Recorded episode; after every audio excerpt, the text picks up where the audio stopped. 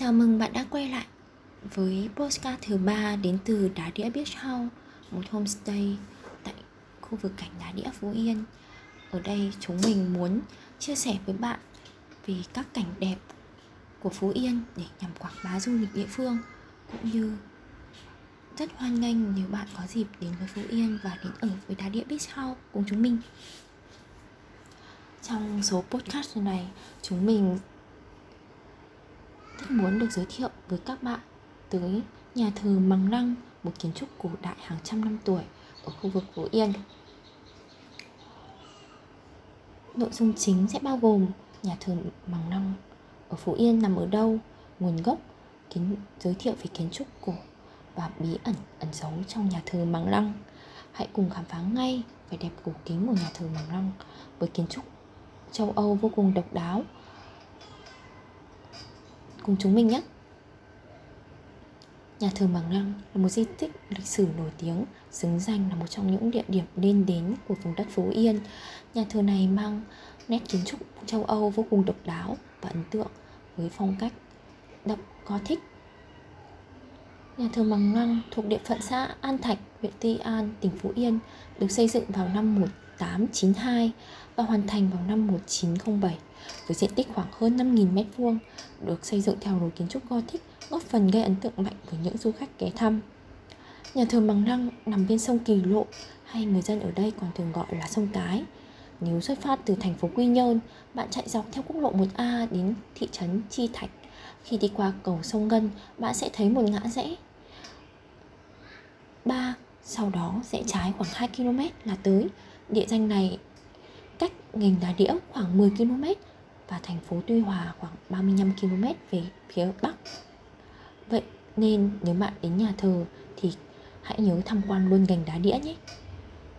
Quả thực cái tên Mằng Lăng nghe khá lạ tai nhưng nó lại có nguồn gốc rất giản dị và mộc mạc. Đi theo những bậc cao niên ở gần nhà thờ kể lại thì cách đây khoảng 100 năm nơi này rất ít người sinh sống mà chỉ có cây cối, trong đó có loài hoa màu tím đẹp cùng họ với hoa bằng lăng nên người dân địa phương đã đặt tên cho loài hoa đó là bằng lăng. Sau đó khi xây dựng nhà thờ ở khu vực này người dân nơi đây đã gọi luôn nhà thờ là nhà thờ bằng lăng. Hiện nay những cây bằng lăng đã không còn nữa nhưng dấu tích của chúng vẫn còn. Chính là một bàn gỗ tròn có đường kính 1,7 mét được đặt trong nhà thờ. Bàn gỗ này được làm từ gỗ bằng lăng khi xây dựng nhà thờ kiến đối kiến trúc Gothic của nhà thờ bằng năng được thể hiện ở việc có hai lầu chuông nằm hai bên nhà thờ và một thập tự giá nằm ngay giữa ở trung tâm. Màu xanh xám là màu chủ đạo của nhà thờ. Không rõ đây có phải sự ngẫu nhiên hay không, nhưng màu xanh này nhìn rất hòa hợp với ruộng xung quanh nhà thờ. Tuy mang lối kiến trúc đậm chất châu Âu, nhưng nhà thờ bằng năng vẫn mang âm hưởng của đất nước Việt Nam qua những chi tiết được chạm trổ trên cửa nhà thờ. Ngoài ra, phía trước cửa nhà thờ còn có một khu hầm nhỏ.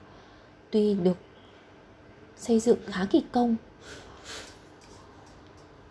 bên trong hầm cũng có rất nhiều chỗ được chạm trổ điêu khắc với nội dung là câu chuyện về thánh Aren Phú Yên. Bên trong nhà thờ là hai hàng cột song song tạo thành các vòng liên hoàn. Các họa tiết hoa văn cũng được thể hiện rất tinh xảo, nhưng một điều đáng tiếc là khi trần của nhà thánh đường được tu sửa thành trần gỗ phẳng khác với nhiều kiến trúc cổ trước đây do ảnh hưởng của bão.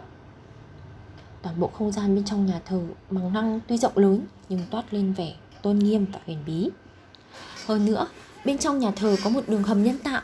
Tại đây bạn có thể tìm hiểu những tư liệu liên quan đến chân phước Aren. Ở đó có những bức họa miêu tả ngày Are, một ít tóc của ngày Are. Ngoài ra còn những mảng gạch ngói, gốm của nền nhà thờ. Nơi mà xưa Thánh Are đã từng cầu nguyện.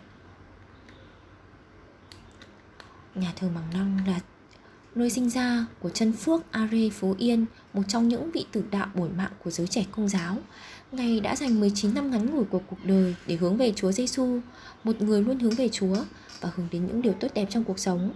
Khi nhắc đến địa danh này, người ta sẽ nghĩ ngay đến chân Phước Are như một biểu tượng của sự bất diệt. Đặc biệt, nhà thờ Mằng Long chính là nơi lưu trữ những quyển sách quốc ngữ đầu tiên. Đó là quyển phép giảng 8 ngày do linh mục Alexander de Ron soạn được in ra năm 1651 tại Rome, Italia. Quyển sách này được đặt trong một hộp kính và được trình bày được bài trí trang trọng trong nhà thờ. số lần này đã hết để hãy đón xem tiếp các postcard lần sau của chúng mình nhé